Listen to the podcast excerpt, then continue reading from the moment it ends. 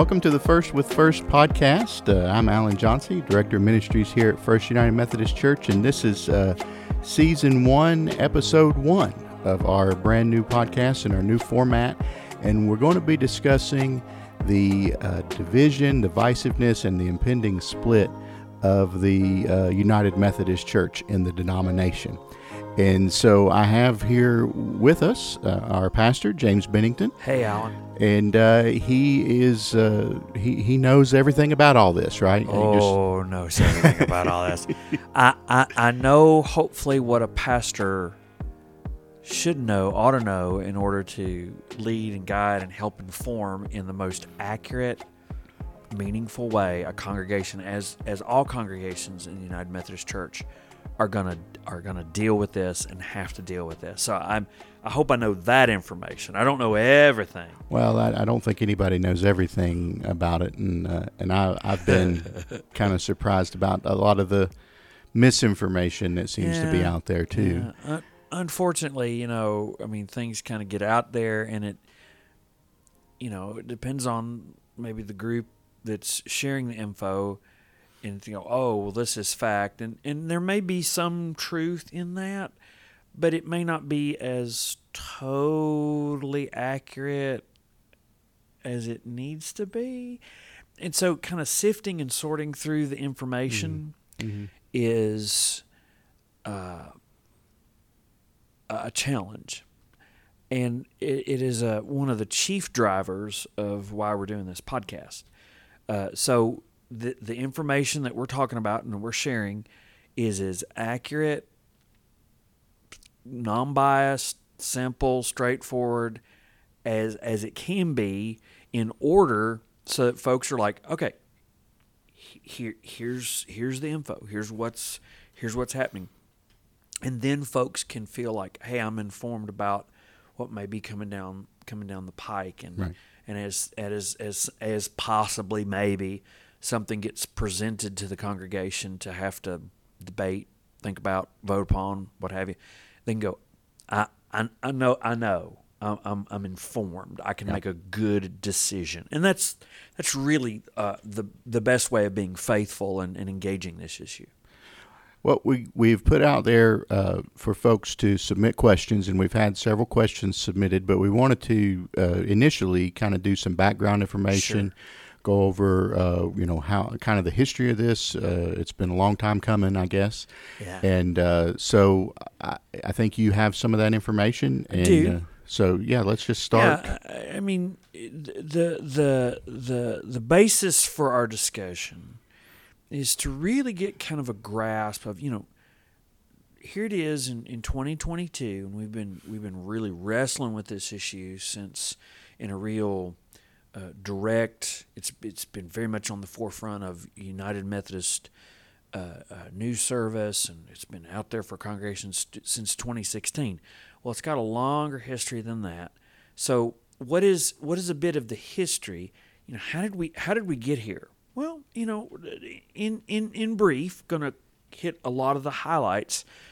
Um, an exhaustive history. I mean, we'd be in episode, you know, 196 right. before we got to a question if we if we went to an exhaustive yeah. history. But uh, a little background on how we got here. In 1968 was the merger between the Evangelical United Brethren and the Methodist Church that formed the United Methodist Church. Um, and they both came together with the intent of joining uh, their their resources and their their their people uh, and their their uh, uh all their assets so as uh, that they could uh, be very influential in ministry around the world. Um, now the the general conference was the group that would meet every four years to make decisions about what this new denomination would do. And, and so the United Methodist Church, in four years from 1968 and 1972, um, in their Book of Discipline, in the Book of Discipline of the mm-hmm. United Methodist Church in 1972, it, it was put in print at that particular point uh, and it was said, We do not condone the practice of homosexuality and consider it incompatible with Christian teaching. And we do not recommend marriage between two persons of the same sex. That language got in print Mm-hmm. in the 1972 Book of Discipline. And so that that wasn't uh, in the the previous denominations, the the ones that united. They didn't have language specific to that, or Not, not to my knowledge. Yeah. No, w- was was it, it wasn't so much a stating of no, two people of the same sex won't marry and it's incompatible, but the emphasis on marriage between sure, is between Sure. a man and a woman, and heterosexuality is the way that people would live and conduct their lives in the church. That was pretty much understood, and so Mhm. there wasn't anything in print. And since 1972, when it got put in the Book of Discipline, the debate has gone on ever since in the Mhm. church. It's it's been a factor in in church life and discussions, you know, at the general conference level on down. So, um, you know, and and it, it, it it's it's been a debate in culture uh, Mhm. primarily, and it's like I said, it's been a debate, especially every four years as the general conference rolls around. But let's talk about the general conference a little bit because Okay. Even folks that have been in the United Methodist Church, you know, forever and a day say, well, um, gosh, I'm, you know, general conference. I know it meets every four years. Not not really sure about what else is is uh, in, involved with the general conference. Mhm. Um, the general conference is the only body in the United Methodist Church, the only group that can speak for the denomination and can make policy or church law, if you will, Mhm. for the denomination. You know, an annual conference can say, we think this. A pastor can say, he or she thinks this. A, um, a local congregation can say, well, this is what we affirm through our administrative board. And, and that's significant on that level, but it doesn't speak for the United Methodist Church. right, Only the General Conference can speak for the United Methodist Church. And that's why there is such an emphasis, such weight given to what General Conference decides or doesn't decide, is because they're the only body that can do that. Um, the the General Conference is an international body. It's not just you know the United States. It's Right. it's around the world, and the, it, it's comprised of about a thousand delegates. They meet every four years. Um, each annual conference, like Holston Annual Conference is our conference, each year, or yeah, each every four years, the annual conference will elect delegates to go to the general conference, and uh, each conference gets a number of delegates, and that's based on the number of members who are United Methodist uh, in that annual conference. Holston Conference right now gets, uh, I believe it's, I believe it's eight, and and it's equal eight number of clergy, eight number of laity. So it's an equal number of laity and clergy that go to the general conference. Um, bishops attend, but they do not vote. They have voice but not vote, uh, and it, and bishops will be the presiding officers. They basically conduct and run the meetings and the sessions of of the general conference. Now, at the general conference, um, you know, different groups, um, annual conferences, individuals, and so forth will have submit petitions and resolutions that go from an annual conference to the general conference, and then at the, if they get to the general conference, they are then debated and discussed in different committees that, that deal with specific issue, uh, specific issues. The issue on uh, human sexuality and matters pertaining to human sexuality would rest with the committee on church and society. And so if if that committee then says, "Hey, here's a resolution," and they send it to the floor of the full general conference, it's then debated, discussed, and voted upon there. If it's depending on the piece of legislation, depending on the, the resolution that's forward, and if it's voted in the affirmative, it can then become part of the Book of Discipline, uh, become church law, if you will, is a way to understand it. Uh, and then uh, it then becomes, you know, binding for churches, clergy, and laity from that point on if it gets into the Book of Discipline. Go ahead. Well, I was just going to say, so you know, General Conference then pretty big deal for as far as the denomination goes, Huge. right? They uh, making decisions for the entire for the global church. and and the fact that the general conference has not been able to meet because of COVID Right. is, I think, part of what is um, creating a, lot of the tensions that are are, are are still around this issue. I mean, the, the issue is intense and emotional Sure. to begin with. But the fact that the body that can make a decision about it and say, all right, here's what we're going to do, the fact that that body has not been able to meet and things have been postponed has just added fuel to the fire of the tension and the angst and, and so forth. then that's understandable. I mean, Sure. you want a group to meet to decide. If the group can't meet to decide, well, there's no decision. Right. And it just it makes people antsy over time. Yeah, waiting. uh, we know a change is coming. We know something big is going to happen, but then we're just kind of prolonging that. Oh yeah, Uh-huh. yeah. It, it kind of gets it gets drug out, Yeah. and and folks, it, you know, and sometimes when there's not clear direction on on a particular issue, uh, people start to speculate, wonder, Sure. um, doubt, and sometimes the doubts and the speculation become, well, I think this is what's going to happen. A- And, and and it's you know there's this vacuum created, and so the speculations become, hey, this is what's going to happen. Well, not not necessarily, Right. but in the absence of of a, of a decision of a direction, well, it's human nature. I think we just kind of latch on to the speculation because we got to latch on to something other than just avoid. You know. Yeah. Yeah. Right. Want something to.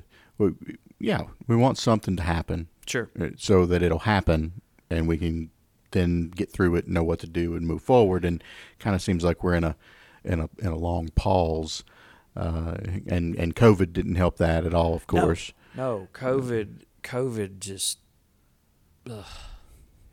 You know, COVID on so many levels has has upended a lot of life and society in the world, um, and this is one way that it has upended, disrupted the the church, the United Methodist Church, uh, because we haven't been able to meet, we haven't been able to uh, get together as a general conference and be able to talk about, hey, this is this is how we want to work with and deal with this particular issue. Um, and you know the the folks folks that have the the the, the, the particular passions about um, the issue of human sexuality, um, you know, tends to come down on, on certain certain viewpoints, and and they get labels, you know. Uh, and I, I've heard one clergy person say, and I've, I've I borrow this. He said, you know, labels are libel. And so when when a label's put on something, it it tags it a certain way. Um, but sometimes the the labels are helpful as we begin to, uh, in one way. So as we, we as we're trying to figure out how we're talking about this, um, and so when when I, you know, in this in this podcast, when I talk about a position being one way or another, it's not with any kind of judgment or opinion as much as it is well well this is a particular viewpoint of a particular group that feels a particular way about this issue. Um, for example uh, there are folks that hold to a more uh, progressive um, view of human sexuality in the church uh, wanting greater inclusion which would be to remove the language from the discipline, to allow for same sex marriages in the church, uh, ordination of persons who are gay and lesbian. Then there would be folks who have a more traditional view of of of of what is currently in the Book of Discipline, that it is not compatible with Christian teaching, and that to be gay or lesbian would be disqualifying for uh, being ordained in the church and certainly not having weddings of same sex persons in the church. Right. Then, to, to make it even more interesting, there's more of what's called the centrist view, where folks have opinions of, well, um, they're they're they're trying to they're trying to see it in both sides, and sometimes Right. folks have a foot really on both sides of it, and and they're very much in the middle. hmm Um, me personally, James Bennington, um, I think that there's about ten or fifteen percent of the folks in, in Methodist churches that are very very strong in a progressive way of thinking, and then there's about ten or fifteen percent who are very very strong in a traditional way of thinking. hmm But I do believe that the overwhelming majority of people, lay, clergy and laity, are in that 75 to 80, 80%, in that 70 to 80, 70, 75, 80% of folks who are very much in the middle. And, um, you know, an expression of the middle might be um, I don't um, I don't approve of homosexuality. I don't like it but my brother's gay, but I love my brother. hmm Or I've had uh, persons say to me, "Oh, I think uh, two people the same sex getting married in church, just fine. You know, it's legal now in the United States, hmm but I don't want my pastor to be gay." I think that's an expression of the middle. I mean, Right. people are kind of they're they're they're they're seeing both sides. They're they're conflicted with both sides, and so I think that is, um, you know, where the majority of churches, pastors, and and laity are. They're they're really kind of in the middle on this Yeah. particular issue. That, that's one thing I've I've noticed about this issue. You know, if you if you kind of put it in a in a vacuum and sterilize it, it, Yeah. it seems very black and white, cut and dry. But then when you when it comes to real life and humans and and people that we know and love, and it it doesn't seem nearly as black and white anymore. It, No, no, it really doesn't. Um, you know, the, the, the, the way to understand it is, you know, if you sit around a table and talk about it, it it's it's one thing, but then when you put a face on it, Yeah. you know, a, a brother, a sister, Yeah. a neighbor, someone that you care about, uh, um, you know, someone who, you know, you have great respect for, and then they come out to you, or uh, someone who uh, really sees d- differs in a theological understanding, Mhm. um, and, or a, a biblical interpretation. Right. But but they but they come at it from a place of uh, of good intention. They they come Yeah. they, they they respect scripture. They believe it's inspired. They just have an honest difference of opinion and interpretation. And, and, and I've seen I've seen uh, friends and neighbors. I've seen colleagues. I myself have had back and forth with folks on this issue that you know the the, the tension is there. It's not going away. Yeah. Uh, it it we we don't agree. Folks don't agree. Um, you know, I had a I had a conversation with with uh, someone who said, um, "Well, I, d- I don't like this particular issue. Um, I don't like it being in the church, and you know, at the end of the day, I just don't agree with same sex. But my son is gay, and I love my son, and I love my son's partner." Um, and I'd hate to think that my part I'd hate to think that my church is telling me that my son is not welcome. Yeah. And I said to her, "Well, the church is not saying that your son is not welcome. I mean, the United Methodist Church has said from the get-go that all persons, not just heterosexual or homosexual, but all persons are persons of sacred worth. Hmm. We have affirmed civil rights for everybody. We don't exclude anybody. If any, if anything, the Methodist Church is probably more open and receptive to any and all groups of people than any mainline denomination. That might sound biased coming from me. I mean, I mean, I'm clergy, so, but um, it, the the difference is not about being welcome and being allowed to be in the church.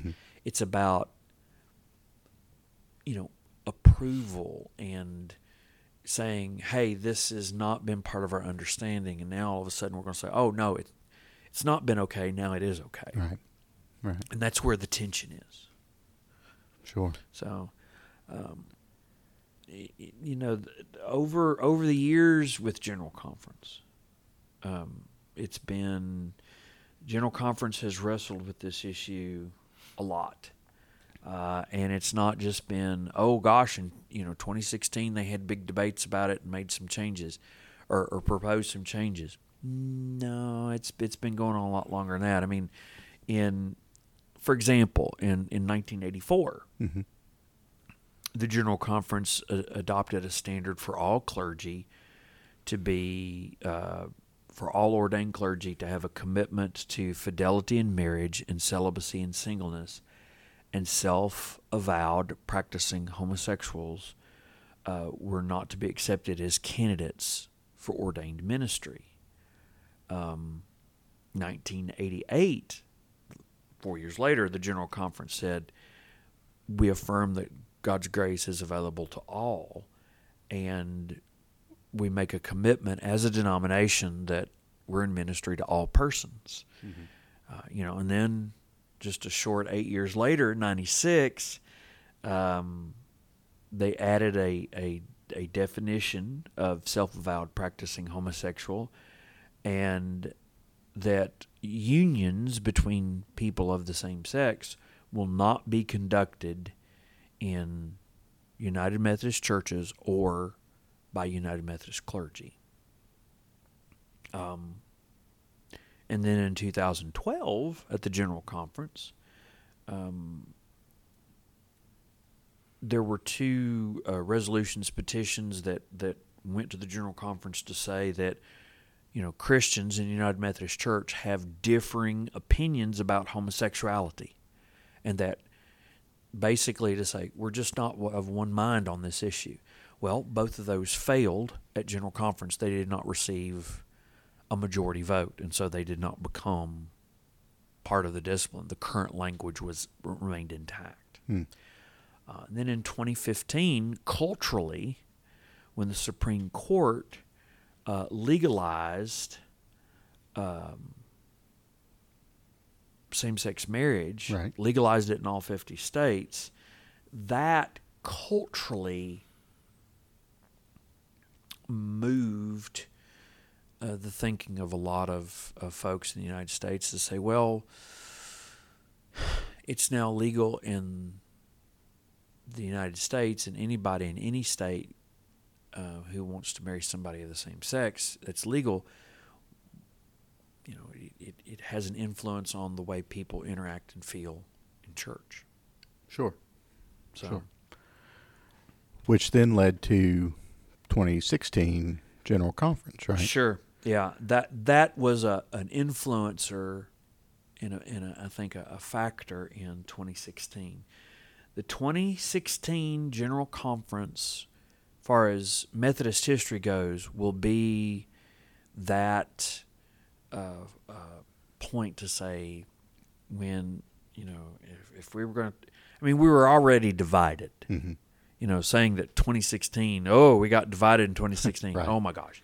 No, division and, and separation and so forth has been going on since, well, I think it really started in 72 formally when Mhm. the, the language got put in the Book of Discipline.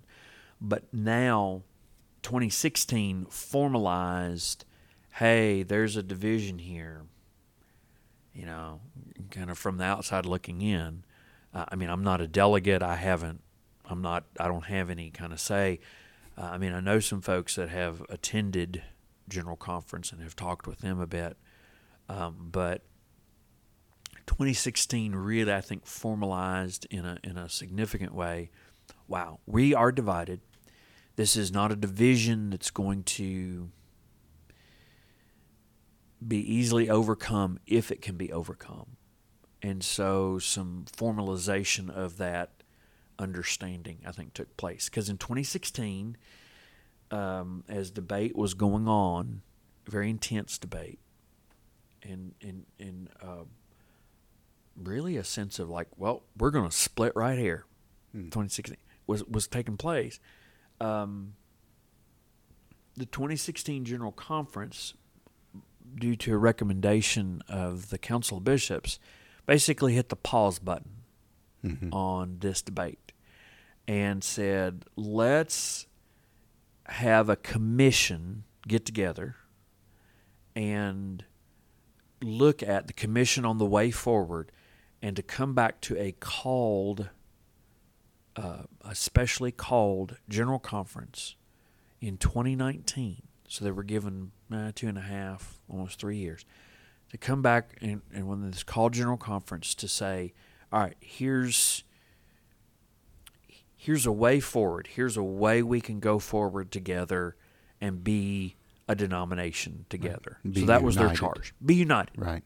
Um, and so that commission was assembled and put together, and they began to engage their work.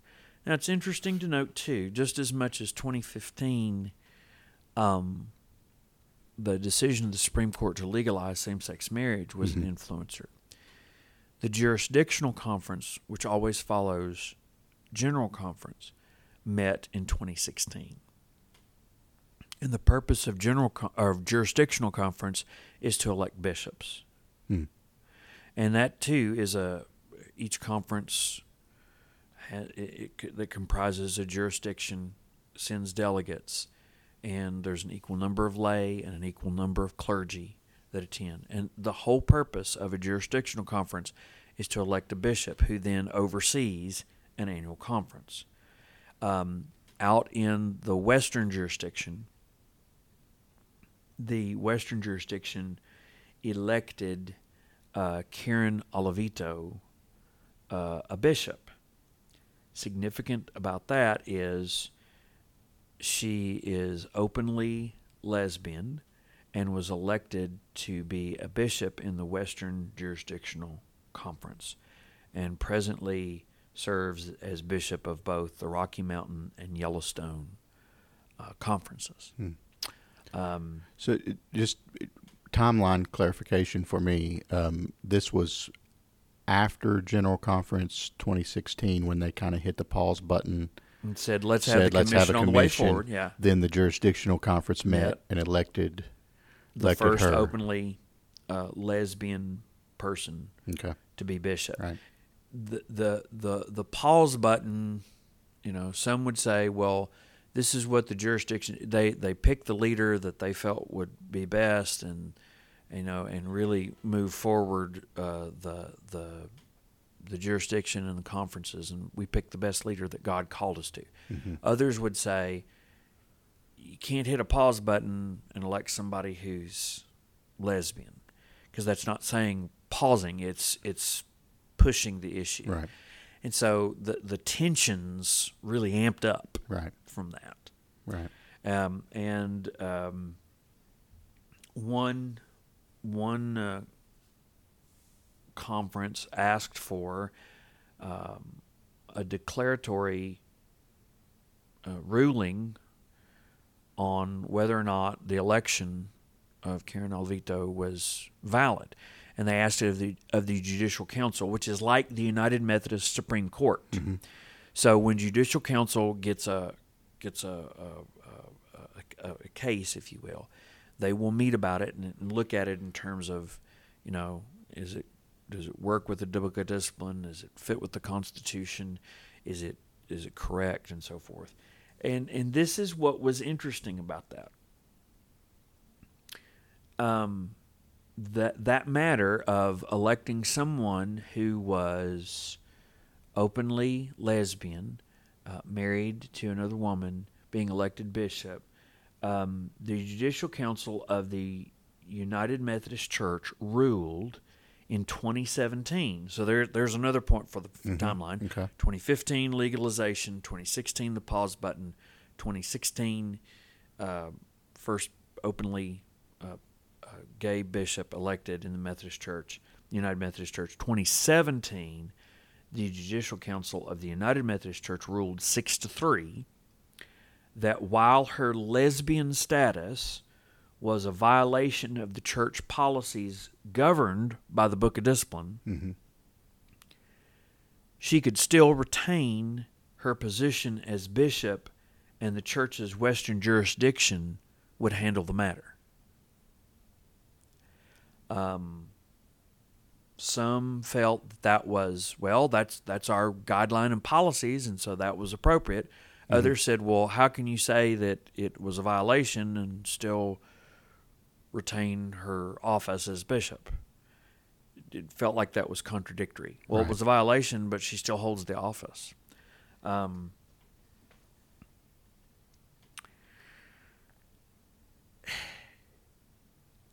you know,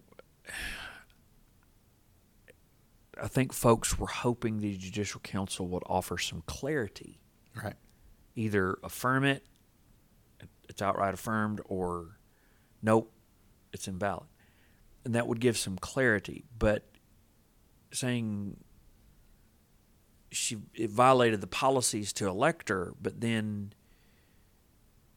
or even though it violated the policies to elect her, she still retains the office. Mm-hmm. I think it muddied the water for a lot of people. I mean, that's my assessment. Sure. It just muddied the water for people. And like, well, if if it's if it's not a proper election, then how can you still hold the office to which you were? It just, it just, it, I think it, it's, it's like I said, muddied the water. It makes things more unclear. Yeah. Then we get to the commission on the way forward in 2019. Yeah, and, I, I think that is probably a good place for us to stop uh, for our first episode, uh, leading up to 2019, which I which I remember I have I was attending here. I'd started attending here Yeah, in 2019. we had a, a, a four session class on Sunday nights, Mhm. and we had like 80, 90 people in the fellowship hall. And it was, again, that effort was not to say, oh, let's look at it from this progressive angle and go Right, for that, or right. this traditional angle and go with that, or this centrist angle and go with that. It to say, here's the info. And to allow folks to have some info, generate some questions, uh, have some time of dialogue. Um, you know, and, and I conducted those sessions, and they were they were tense Hmm. because this issue is tense. Sure. the the emotion is there. Sure. Um, and but I hope those sessions informed folks. But to talk about you know what happened with the 2019 General Conference, to you know what did they propose, what happened, what's going on from there, is is a good place. It's a good place for us to stop because. Well, I think what we've talked about is a lot to digest. Oh, I think so too. Yeah, I think I got a got a pretty good overview of the history uh, coming up to to 2019, uh, and and then looking, you know, right, of course, right after 2019, we all know COVID hit 2020, and that was uh, another gigantic pause button on everything. But uh, you know, come back, tune in next time, Yeah. episode two, and episode two. We'll we'll tackle the 2019 Special Called Conference Commission on the Way Forward, and as we continue to look at this issue and and try and help everyone kind of discern and be informed. And, and and folks have questions. We've got those Yes. questions, and we still welcome questions. Absolutely, please. uh, And we will. I think someone said, "How are you going to answer those questions?" I said, "Well, I'm not going to answer the questions. I'm going to respond to the questions." Uh, and and uh, from what I've seen so far, we got some good ones, and so I hope Yes. I hope people will tune in and especially continue to send those questions. Yes, absolutely. And as you as you listen, maybe you'll have, think of some more questions. Indeed. Uh, pl- please continue to send those in. You can do that on the website, marinfumc.org. You can email us. You can handwrite a note if you want to, you know, Sure. be real old school. email email you, Alan, or email me. Yes. Um, and and and and we'll just we'll, we'll, we'll keep it we'll keep it going. we'll, we'll tackle them. So I want to thank everybody for listening. Uh, and all the things, do all the things that you do, like and share and comment and wherever you're listening from. Uh, soon, hopefully, you'll be able to subscribe and we'll get all that going. Uh, but uh, come back, tune in. I just wanted to say, you know, uh, as as this podcast goes out, and hopefully we've got lots of listeners, and you know, somebody might say, "Gosh, I, I just like to, I just like to sit down and talk with James, Sure. talk with the pastor." I, just to say, I'm 100% open to that. If you just reach out to me, contact me, and I'll be glad to do that. That's always helpful, always good. So thank everyone for listening. Tune in next time, and uh, and we'll, we'll see you then.